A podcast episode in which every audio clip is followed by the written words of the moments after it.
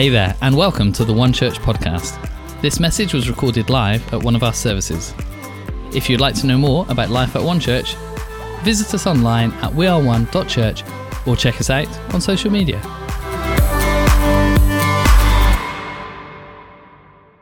Good afternoon. Uh, welcome to, to One Church. My name is Nathan. I'm one of the pastors here, and it's uh, my privilege to welcome you to One Church today. What, what's going to happen for the next uh, 20 or 30 minutes or so is we're going to just um, open up the Word of God, we're going to open up the Bible, and, and discuss a certain topic with one another. We are currently, if you're new to this space, what we do as a church is we'll spend a duration of time, maybe three or four weeks, um, focusing on a particular topic. And our current series, our current teaching series, is this Vive la Révolution!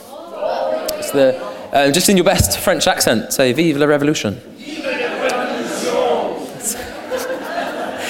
there were some questionable ones, but one very convincing one that came out from here somewhere. Um, yeah, well done.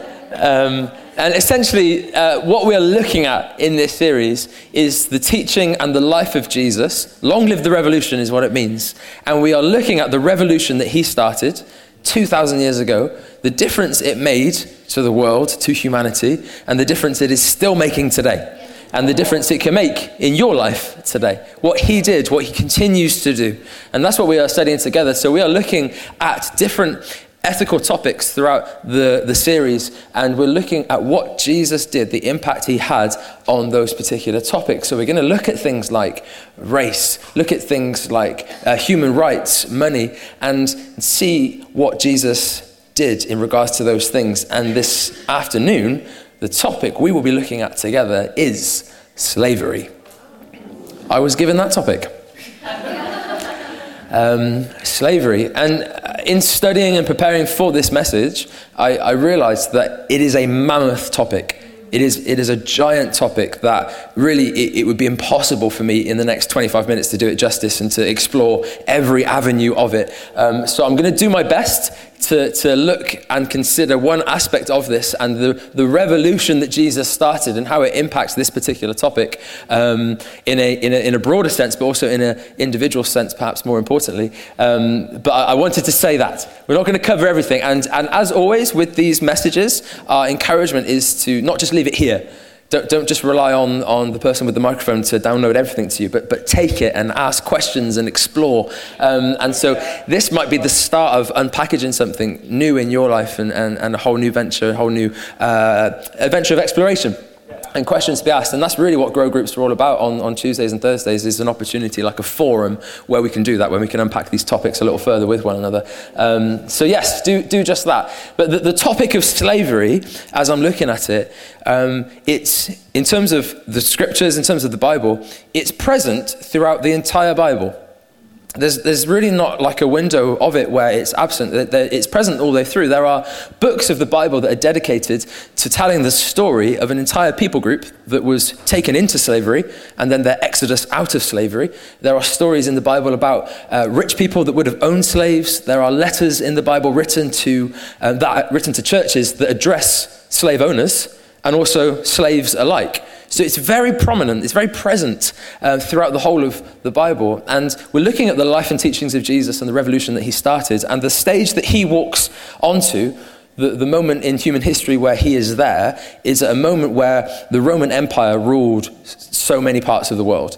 And, and the place where he steps into Israel is under the oppression, under the rule of the Roman Empire, which would have included, and their economy was very much based on, slavery.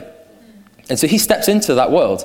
And, and what's fascinating is what Jesus does is he doesn't actually speak specifically to the topic of slavery. He, he uses it as a metaphor for something else, which we'll, we'll come back to, but he doesn't speak directly to it. See, the, the nation that he stepped into, the people of that nation, they were, they were anticipating the arrival of a Messiah a savior, someone that would come and liberate them, liberate their people, liberate their, their land, and restore it to its former glory. And when people thought that Jesus was the Messiah, they thought he would do that. They thought that this is the guy that's going to start a revolution that would maybe start this uprising and overturn the Roman Empire and bring freedom and hope and peace back to the galaxy um, to, to restore that. But, but that's not what he did.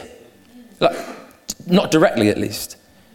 He, he, didn't do that. And so you and I can look back on history and think that maybe what Jesus did was download that mandate to his disciples to, to the early church that he started. This is, this is your task. This is what I want you to do. I want you to, to abolish slavery. I want you to bring freedom and liberty wherever you go. But we look again, and that, that didn't happen exactly that way either. They didn't tackle that. In fact, one of the most prominent writers of the early church, the Apostle Paul, he, he writes and he, he addresses a slave or slaves directly. He writes to them in, in Colossians 3, verses 2. He says, Slaves, obey your earthly masters in everything, and do it not only when their eye is on you and to carry their favor uh, but with sincerity of heart and reverence for the Lord. Whatever you do, work at it with all your heart, as though working for the Lord, not for human masters, since you know that you will receive an inheritance from the Lord as a reward. It is the Lord Christ you are serving. And what I want us to consider today is the revolution that Jesus started. It, it transcends, it was wider, deeper, more far reaching than simply bringing down one human empire or even abolishing slavery itself, it was bigger than that. And that's what we're going to talk about today. Is that all right? Fantastic. Let's pray with one another, then we will continue. Father God, we thank you that we can be here today. Thank you that we can spend time just in worship, fixing our eyes on you. Thank you for this church. Thank you for your word um, that challenges us, that in, encourages us, inspires us. And I pray, Lord, that it would be your word that is the loudest voice in this room today. I pray each of us would leave with a refreshed sense of who you are Jesus, every day would we become more like you, know you more, closer to you, we pray. In Jesus' name, amen. Amen. so, on this topic then, um, I think for us here in 2020 in uh, a church in Gloucester, um, I doubt if many, if, if, if, any at all, of us have experienced what we would class as slavery or, or modern day slavery. Modern day slavery, it's, it's, slavery is still very prominent in the world today. And, and I doubt any of us really have had a first hand experience of it. So, it, and certainly in my study, it was hard to really empathize or fully grasp the, the horror and the evil and the effect that would have. But I think for each and every one of us, we can all identify and we all know what it feels like to feel stuck. To, to go through a time, to experience something, to be in a circumstance which we feel trapped in we feel potentially, you might not use this word, but enslaved to. Just, just stuck. And, and there's two examples I want to give of types of stuck that we can be um, with two stories. So um, just up the stairs here, there is a toilet. And as a child, I got stuck in that toilet.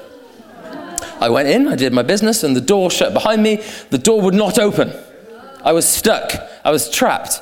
I cried out for help. I didn't know where my help would come from. Thank the Lord for the world's best children's worker Mark Lockett, because he, he came along, he came along and he heard my cry for help. I said, Mark, is that you? He said, yes. And, and, and from the other side of the door, he's, he did what I think like most of us grown-ups would want to do. He's like, Nathan, are, are you hurt? I'm like, no, Mark, I'm, I'm, I'm just stuck behind this door. Nathan, stand back.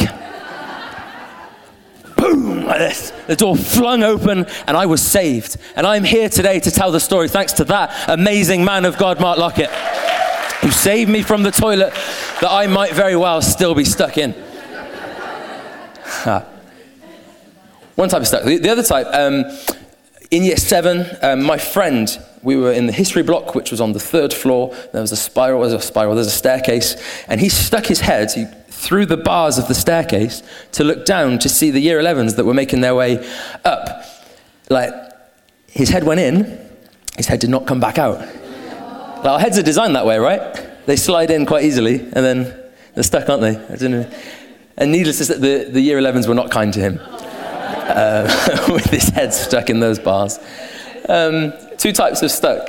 You see, you see the first, stuck in that little toilet up there, waiting to be rescued by the world's greatest uh, children's worker. Um, that was nothing to do with me. It wasn't my fault. The door just shut and it wouldn't budge. It wouldn't open. And, and I'm sure there are some people in this room, and you are stuck in a circumstance, you are stuck in a, a, season, you're stuck in a thing, and it's nothing to do with you. It's not your fault. You didn't ask for that debt, you didn't ask for that hurt, you didn't ask for that abuse, you didn't ask for that pain or that sickness, and nevertheless, it is here, and you are stuck. The door will not budge. It's a type of stuck. The other example that I gave, we know full well that we are where we are, stuck in the things that we are stuck in, because of our own stupidity. I put my head through these bars. I did this to me, and now I can't move. Now I can't get out. I knew this wasn't a good idea, but nevertheless, here I am. And, and I'm oversimplifying it. Sometimes it's an amalgamation of the two of those things, but, but we, we all know what it feels like to be stuck. And, and I'm going to use this analogy, this picture, throughout my message, because the things that can hold us back, that we get stuck on, that we can come back to, that we can feel trapped in, can feel very much like a chain. A, a, a chain that just, just holds us back. And all of us in this room will have some form of a chain in your life. And it could be, that chain could be something that is very just slight, minor, insignificant, that you would just rather do without, right through to a life debilitating thing that, that informs and impacts every single part of your existence. Like, but all of us have them. So let me give some examples now of what this could be. So these chains, it can feel like a chain. So the chain of a job that we do not enjoy, that we feel stuck in, the, the chain of debt that is just so present in our lives, the chain of an addiction that we cannot break, chained to a thought life that won't improve. We can feel chained to our flawed personality, chained to a family riddled with dysfunction, chained to a body that is broken and unwell, chained to uncertainty about what is ahead. And again, your chain will be different to mine, but we all have them. In some way, shape, or form, we've all got this. And side note, because we all have them, we should never judge anyone else for the fact that their chain is a little prominent, more prominent than ours or more obvious than ours because we've all got them. Like we should, this should not be a place where people come in and, and are, are, made acutely aware of their chains. Where you say, oh, ugh, well, that's a big chain. Proud of the fact that ours is a little keychain in our pocket. We've all got them. We're all stuck in, in some way. And it just, it just snags. And, and perhaps we can go for days, weeks, months without noticing it, but, but somewhere, somewhere down the line, we can feel it. Ah, there it is again. And I don't know about you, when for me, it's if I step into something new, if I take on a new challenge or step into something that I'm nervous about, this thing raises its ugly head again. Like, ah, I thought that was done. How is this still here? I was, and it can be so inhibiting, the chains that we all carry. I wonder what the chain is for you wonder what that thing is that just, just holds you back. What, what is coming to mind now? Your, your chain. Now, you might be new to this environment and new to, to faith, just exploring faith for yourself. But what can happen is, over time, these things, if they don't go, if, if this doesn't get dealt with, we almost, we almost accept them and embrace them as normality. This is, this is my lot, then, I guess. This is me. This is what, this is what I have to deal with or cope with. This is just my, this is my stuff. Um, and we can, we can embrace it, and it almost forms part of our identity. Have you noticed our language when we talk about the things that we would rather do without in life? For example, when, when we say, oh, that's, that's just my debt. That's just my past. Those are just my failures. That's just my sickness. That's, that's my asthma. We almost embrace it as if we own it and it becomes part of us. And, and over time, it's very easy in this regard to take on what you could describe as a slave mentality. I am the slave of this thing because it really, this is in control. I'm not, I, I can't get rid of it. So this thing is dictating to me what to do. This thing is my master, the master of my debt, the master of my poor mental health, the master that is insert blank. And we can, we can get to this space um, and we can be led so well in worship like we did and have these amazing moments where we feel like we encounter the presence of God, where we feel inspired, where we feel like hope is injected again. And, and we, we go out into our world with this renewed sense of um, expectation, anticipation, whatever it might be, and feel the chain again. But we can get back into these environments and sing songs like there's power in the name of Jesus to break every chain, break every chain. And I believe that. It's one of my favorite songs. And we sing that in these environments. Hope is there. And yet we go back into the Monday or the Tuesday or months down the line and snag. There it is again. And I don't know about you, but what that can, what that can conjure up in me is, is just confusion sometimes. That, that if, if in these environments we hear that, you know, I'm, I'm a child of God, and, and, but what, what is this? If God is there, if God loves me, if God wants me to experience life and life to the full, but I can't get over this, is any of that true? Like, does, and we can ask ourselves questions, and it can lead to big questions like, does God even care about this? Like, does God even notice this? Maybe he's a bit busy. Maybe, maybe he, he doesn't, doesn't care about these things that just hold me back and keep me bound. And, and in, on a philosophical level, like this, this can be the reason that people reject the idea of God altogether. The, the problem of evil is what you would call it. Like, how can a loving God exist when this is there? When you look at, like, let's reference slavery, when you look at the evil that humanity is capable of with one another, like, how can God allow that? Like this. And it can, can, it can cause this, this sense of frustration. We can become downcast, frustrated. We can be tempted just to give in and give up and just think, well, this is my lot, then I bet I, this is how I'm going to live now. And what often happens is there can become a gap between who we think God is and what he should be doing and our reality. If our reality includes something that is holding us back. And as I said, all of us have got something. Yours is different to mine. But we all do. Now, the, the revolution that Jesus started and the change that he brought and, the, and his life and his teachings, um, there were some disciples right after he died that, that didn't know that he was raised to life again. And they were confused, they were downcast, they were despondent. They thought that they must have misunderstood the, the revolution. And it's noted in one of the Gospels the conversation that they have. And this amazing, ironic conversation where Jesus actually joins them to listen into what they're saying. But, but they are downcast, they're confused because their sense of expectation that they had, what Jesus was going to do, he didn't. So the revolution, as they understood it, was over because Jesus had died and they didn't know that he was raised to life again. And in Luke 24 21, it says this We thought he was going to be the one to redeem Israel. We thought he was going to start a revolution that would change all of this. We thought he was going to start a revolution that would overthrow the Roman Empire, that would like bring liberty and freedom. But, but he's not. He's gone. Like, did we get it wrong? And we can be in that spot too. Like, God, I thought you were going to deal with this. Like, how is this still here? God, I thought you were going to fix this for me. God, I thought you were going to free me from this. I thought the change and the revolution that you started would be me being rid of these things. I thought you were going to be the one to redeem me. And if we're not careful, the word redeem in our own minds is fix my problem. Get rid of this. Get rid of this chain. And that can cause in us a sense of despair. We can become, like Luke says they were, downcast. He should help me. I shouldn't have to struggle with this. I shouldn't be struggling full stop. Why is this so difficult? And like those disciples, we can become disheartened. Now, I want us to look and listen to this carefully at what Jesus actually came to do, at the revolution he actually started, because it's, it's far bigger than the solving of, of immediate problems like this. It's far bigger than what they thought it was going to be, far better than they could have ever have possibly hoped for. So I'll read some of this here.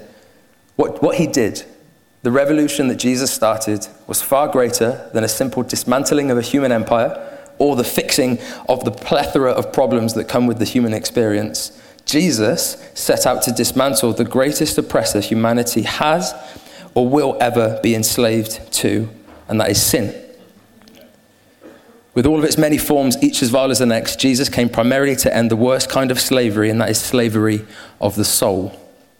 So a theologian, Don Carson, puts it this way you have to keep an eye on Jesus' mission. Essentially, he did not come to overturn the Roman economic system, which included slavery. He came to free men and women from their sins. And here's my point what his message does is transform people so they begin to love God with all their heart, soul, mind, and strength, and to love their neighbor as themselves. Naturally, this has an impact on slavery.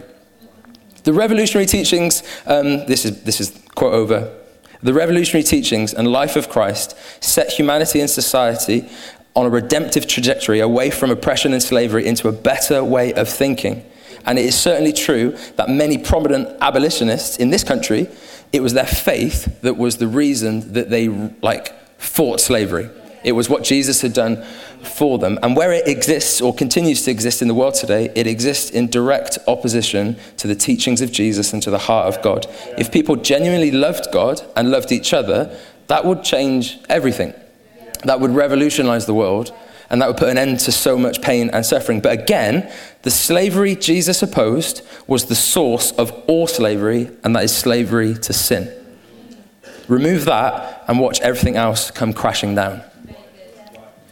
So it says this in, in Galatians 3, verses 26. So in Christ, Jesus, you are all children of God through faith. For all of you were baptized into Christ, have clothed yourself in Christ. There is neither Jew nor Gentile, slave nor free, nor is there male and female. You are all one in Christ. He goes on to say in verse 4, um, so chapter 4, verse 7, so you are no longer a slave, but God's child. And since you are God's child, he has made you an heir. So what's he saying there? There's no Jew, Gentile, male, female, slave, nor free. You are all children of God because of what Jesus has done. You have been given a new identity. But like, just for a second, think about that. Because who was listening to that? Who were those words being shared with? Jews, Gentiles, male, female, people that were slaves, and people that were free. Like those definitions didn't disappear. Like the reality of their life didn't disappear. But what changed was who they were. What changed was their ultimate identity. And what Paul is saying is that these, these definitions and these things which might hold you back, these things that might seek to enslave you, yes, they may still be there, but they no longer have a bearing on who you are or what your identity is. You are a child, you are a son, you are a daughter. And what Jesus did is he put an end to these things defining us. You are not a slave to your chains, you are a son to your God. You're a child to your God. You're a son and you're a daughter. And that changes everything. It's true liberty on the inside that informs the outside. And that's what Jesus came to do. He came to grant us a choice to choose how we t- can live, think, see ourselves, conduct ourselves, even in the midst of things that would seek to hold us back. So, so, the question is this so when we believe that, when we accept that, when we say, you know what, yeah, I, I believe you, Jesus, I want, I want to become a, a son, a daughter, I don't want to live in, enslaved to these things, does that get rid of these? Like, does in a moment, do do every chain, does every chain get broken in a moment? Like, sometimes. Yes, sometimes. Like, I, think, I think God has the power to radically change our lives in an instant, in a moment, but not always. Not, not necessarily. And, and don't, don't throw anything at me when I say this, okay? But if Christian living was supposed to be synonymous with chain free living, then the Apostle Paul was doing something very wrong. Because he spent a lot of his life in these, like literally in chains. He, he wrote four of his letters to the church from prison. See, he's getting it wrong. If we think that it should be easy, pain free, chain free living, and perhaps the church has been guilty of preaching a message which doesn't actually correlate with the revolution Jesus came to bring, one that says health and wealth is yours if you trust Jesus, because it's just not true. Not always. Sometimes we have to endure, sometimes these won't go, sometimes these won't shift. But what is true each and every time is these do not define us, these do not hold us, we are not enslaved to these.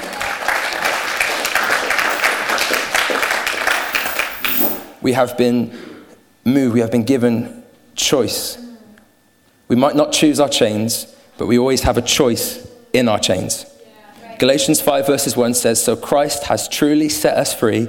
Make sure you stay free. There's the choice. Christ has done it. The liberty has been brought, the freedom has been bought. Now it's our choice to decide how we live. Now, so, so for me, like having a 15 month old son, um, has completely transformed the way I see that, what it means to be a child of God. Because I look at my son, and with me, he is just, he is just absolutely fearless. Like, so he will, he will, without hesitation, just step off the top step of the top of the stairs and trust that I'll catch him. Like sometimes I do. sometimes I do. Other times it's his mum's fault. But he does, and, and he has no issue with interrupting me. Like just the other morning, I was having a lovely dream, and he prized my eyes open. Like he has, he doesn't, like literally, just let's wake up, father. Ah, I love you, son.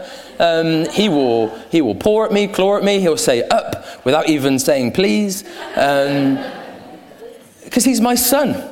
He walks around with such a confidence and such a, a fearless attitude towards life because I'm there, I'm his dad.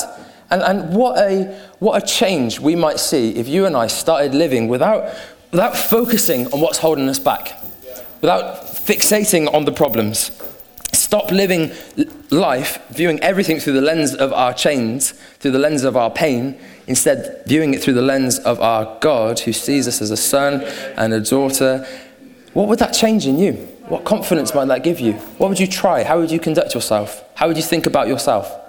How would you think about others? And this is the, this is the revolution that he began. This is the change that he brought. Like absolute freedom, regardless of life circumstances. Whether I'm on a mountaintop or in a valley, I can know pure freedom. Because it's not dictated by this. It's not dictated to by this. It's not informed by this, as much as this is a reality. And what this does for one another, so that's that on an individual sense. But in terms of how that informs our actions, once we recognize that what Jesus has done, he's made me a child of him. That changes the way that I see everyone else. I see you. So, so my sister, um, for, for as much as you know, we, we will banter with one another, and she does struggle with the fact that I'm her line manager, and she gives me jip for it, and doesn't submit to the authority of my management. Um, I'm joking, I'm not her manager. Um, if she's stuck in any way, shape, or form, I take issue with that. So if, if she gets into a moment of, let, us take uh, financial hardship and she's not able to, to do something, she's trapped in that regard, as my sister, like I, I, that's, that's my responsibility to do something about that. I'm not okay with her being stuck. Like, is it, is it money that you need? Like, we can, you can submit that and we can talk about it in your next appraisal about a, uh, you know, a pay rise. Um, there's a few things that you need to do to, to get there. Um, I am joking for those that are just sort of like. Um, but I'm not okay with that. And how it, that should be the case with how we view our brothers and sisters. That's, that should be the case with how we see things that would hold someone else back. We shouldn't be callous. We shouldn't just withdraw ourselves and say, Well, I'm fine. I'm good. Me and my little circle are okay. If my brother, if my sister is stuck, then it is my mandate as someone that has been freed, that someone that is experiencing liberty to do all I can to see that they are experiencing that for themselves. And that's why I love what we do as a church here. I, I love that we have things like cap release. I love the things that, that we do to try and break chains that are on people because that's, that's, a, that's a daughter of God. That is a, that's a son of God. And we shouldn't be okay shouldn't be okay with distancing ourselves. It should bother us.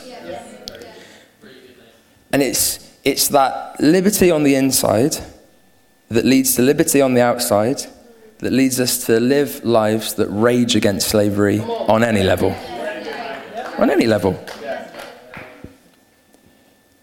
So, what are these for you? I struggled bending over then, didn't I? oh, age, apparently. what is it for you? Have you been using this as an excuse? Have you been using this to define who you are? Has this been informing who you are? Do your chains tell you what your identity is? Or is it the transformation, is it the revolution that Jesus brought to say these chains no longer define you? You may live with them, they may be there, like, and I want to be clear on this as well because um, I do believe so. The direction of travel is complete. So the direction of travel for each and every person, like God's heart for each and every one of us, is complete and holistic freedom in every sense of the word. But if there is a chain in your life that does not dislodge you from being a child of God, and we can, can't we? We can look at this and think, well, I must be getting it wrong, and it's just not true. It's not biblical, and we set ourselves up to fail, and we set ourselves up to step into and carry a sense of guilt and condemnation when we think to one another that we shouldn't have these, and that we should hide these, and that we need to be perfect. It's just not true.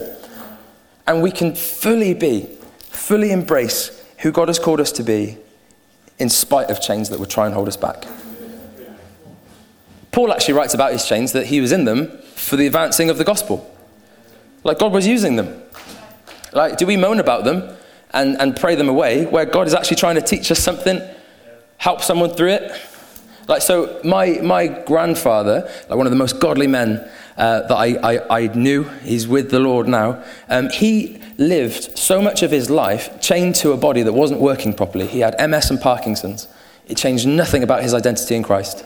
It changed nothing about the fact that he was a son of God and he, was, he remained faith filled until the very last breath that he took on this planet. And for that, for me, is inspirational. That, for me, is that fills me with courage and hope that in, in the most testing and trying of circumstances doesn't change who I am.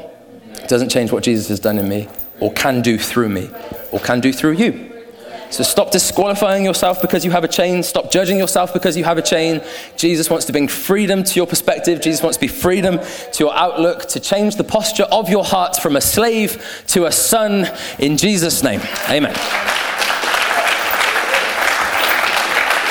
And I wonder, I wonder now what we could do as a church if we started living that way.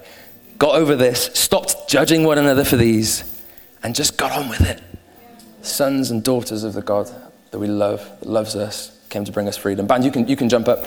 Um, I asked my dad for that chain, and he gave me the rustiest chain on the planet. So my jeans are ruined and my hands are stained. Thank you, Roger Jordan.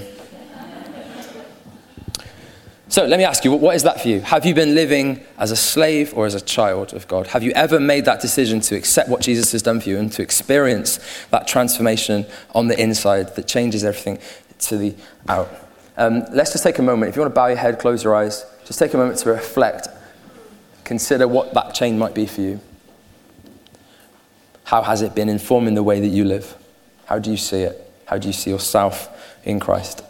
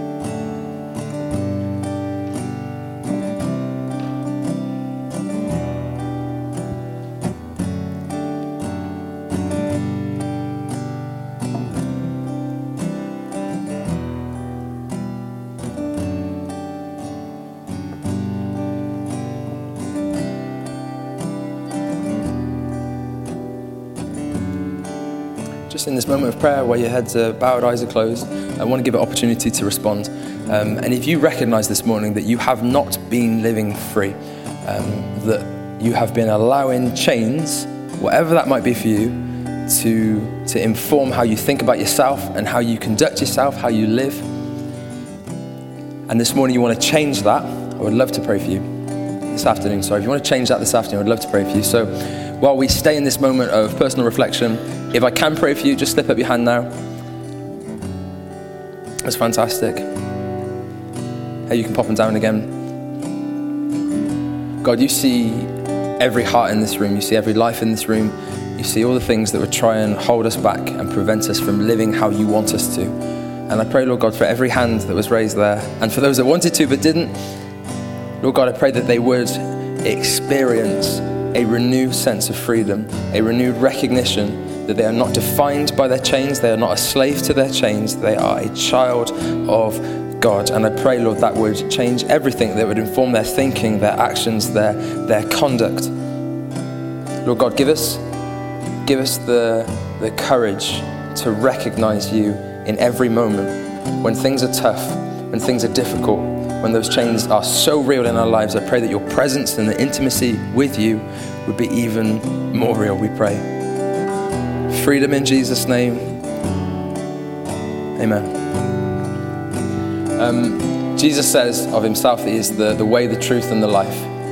Also says in the Bible that we will know the truth and the truth will set us free.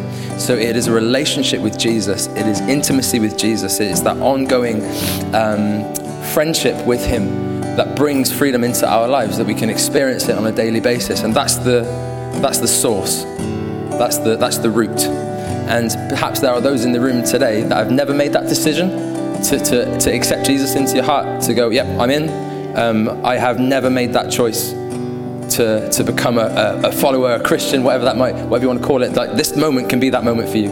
Um, so if that's you, if you want to become a Christian today and accept Jesus into your heart, um, accept that transition from being chained to becoming a child, um, here we, we can do it. So, very simply, after the count of three, I'm going to ask you to put your hand up and we'll pray and celebrate with you. One, two, three. Awesome. That's good. Can we celebrate? This is amazing. Come on, let's stand together, church. And we're going to sing this last song, Chosen Not Forsaken, I Am Who You Say I Am, as an exclamation mark on this, as a declaration together. We are not slaves to our chains, we are children of God. In Jesus' name, amen. Come on, let's. I am chosen